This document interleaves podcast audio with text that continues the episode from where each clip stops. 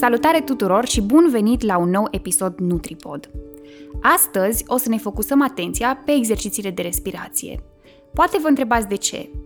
Ei bine, în ultimii ani au ieșit la iveală o mulțime de studii care scot în evidență beneficiile exercițiilor de respirație, inclusiv pentru pacienții oncologici.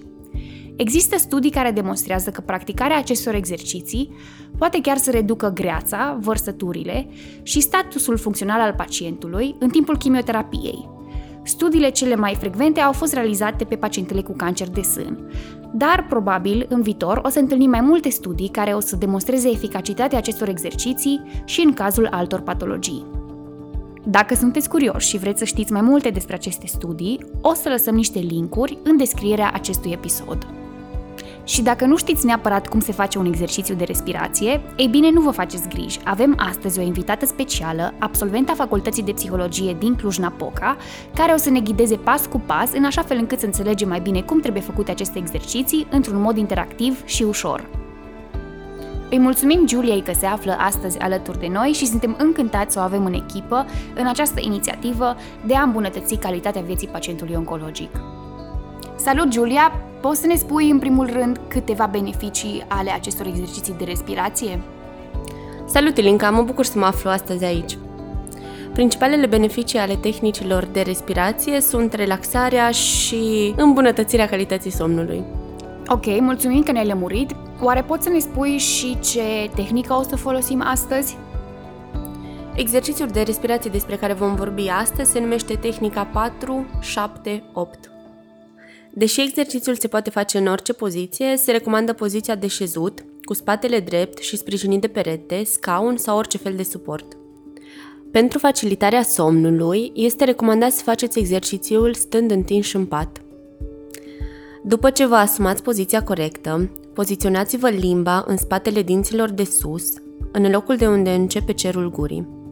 Acest lucru nu este obligatoriu, dar poziția limbii urmărește ca aerul expirat să se miște prin toată gura și să fie expirat corespunzător.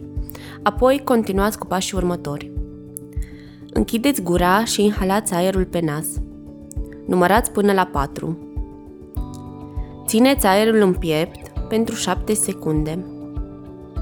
Expirați tot aerul strâns în plămâni pe parcursul a 8 secunde. Odată cu aerul, Simțiți-vă liber să dați glas și sunetului puternic al expirării. Vă veți simți mai bine. Ultimul pas completează ciclul. Recomandarea este să repetați acest ciclu de încă 3 ori.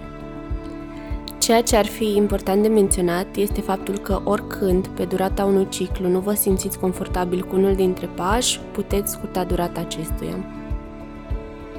Îți mulțumim foarte mult că ne-ai explicat așa frumos pașii pe care trebuie să-i urmăm pentru exercițiile de respirație. Sincer, eu aștept cu entuziasm seara să mă pun în pat și să văd cum funcționează aceste exerciții și pentru mine. Până atunci, dragi urmăritori, nu uitați să descărcați aplicația noastră Nutrion, unde găsiți informații despre nutriția pacientului oncologic, dar și sfaturi legate de activitatea fizică recomandată, împreună cu câteva informații generale despre patologie și despre ce ar trebui să faceți ca să vă simțiți mai bine. Aplicația este disponibilă în Google Play și în App Store în mod gratuit. Se află încă în etapa de dezvoltare, de aceea dacă unii din voi ați descărcat-o, vă rog să ne dați un feedback, să ne anunțați pe social media sau printr-un mail despre ce credeți despre aplicație, dacă vi se pare utilă sau nu și ce am putea îmbunătăți la ea. Până atunci, mulțumim foarte mult că ne-ați ascultat, așteptăm cu entuziasm următorul episod și sper că ne auzim data viitoare cu un subiect la fel de interesant.